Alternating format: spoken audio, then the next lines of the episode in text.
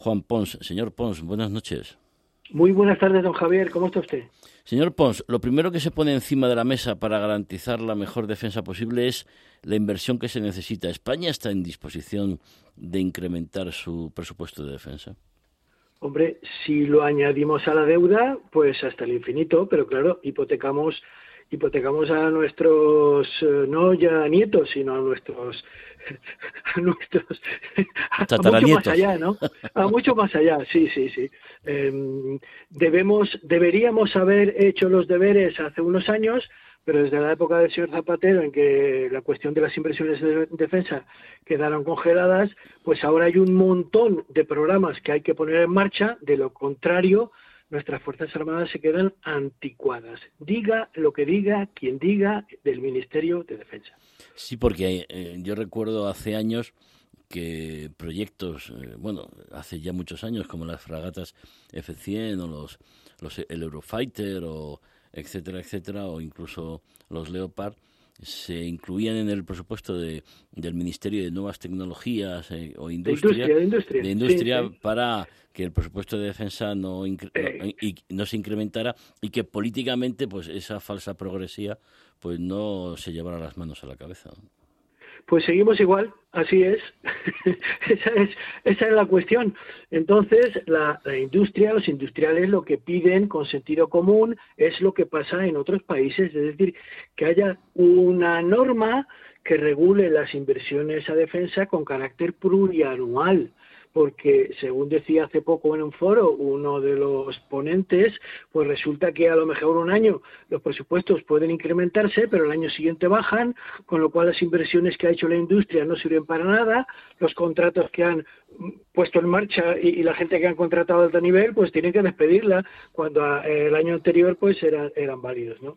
Eso es lo que lo que se clama, lo que se pide, que haya un proyecto un proyecto plurianual, pero esto no es de ahora, ¿eh? Esto se remonta años atrás. Ya María Dolores de Cospedal lo intentó y no lo consiguió y ahora pues con los aliados que tiene eh, los dos partidos en el gobierno, pues ya me contará usted. Señor Pons, eh, concretamente, ¿cuáles serían los sistemas que necesitarían eh, e-, esos, esos fondos? Pues mira, en primer lugar, em, los presupuestos para este año son de 10.000 millones, ¿vale? 10.000 millones. Para situarnos, te digo los presupuestos de defensa de Alemania. 10.000 millones España, Alemania 50.000 millones. Sin comentarios. Em, ¿Qué sistemas necesitamos? Pues mira, necesitamos modernizar nuestros sistemas de mando y control que requieren una actualización y eso es fundamental para poder dirigir eh, las operaciones.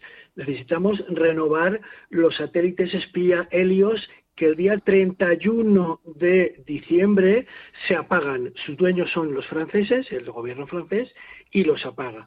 Necesitamos eh, nueva, nuevos sistemas de fuego, potencia de fuego. No tenemos lanzacohetes, eso es fundamental. Ejército de tierra no los tiene. Eh, por parte también del ejército de tierra hay un programa que está en marcha eh, lentamente, que lleva prácticamente 20 años queriendo salir y al parecer ya ha salido, que son los vehículos eh, blindados de ruedas, el 8x8, eh, que tienen ya todos los países europeos y nosotros estamos pendientes.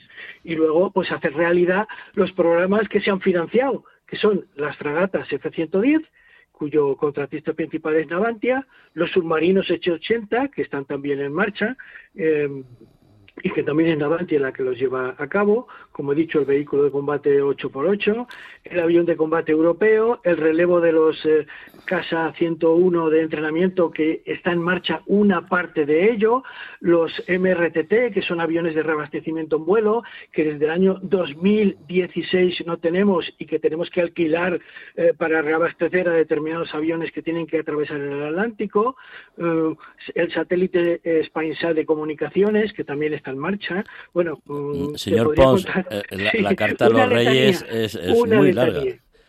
una letanía, efectivamente, pero, una letanía. Pero bueno, las, la razón de los argumentos y sobre todo las necesidades están ahí encima de la mesa y se requiere una política comprometida y responsable para esto, estas cuestiones que no son cuestiones de los militares, que no se eh, que no se equivoquen nuestros oyentes, son cuestiones para la seguridad y para la defensa y para el desarrollo de, España y de la Unión Europea.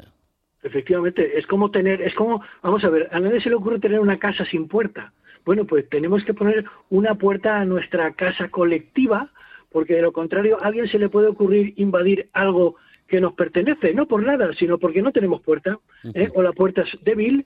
Eh, ¿Cuántos de nuestros oyentes habrán eh, lamentablemente visto forzada su puerta, ¿no? o conocen casos?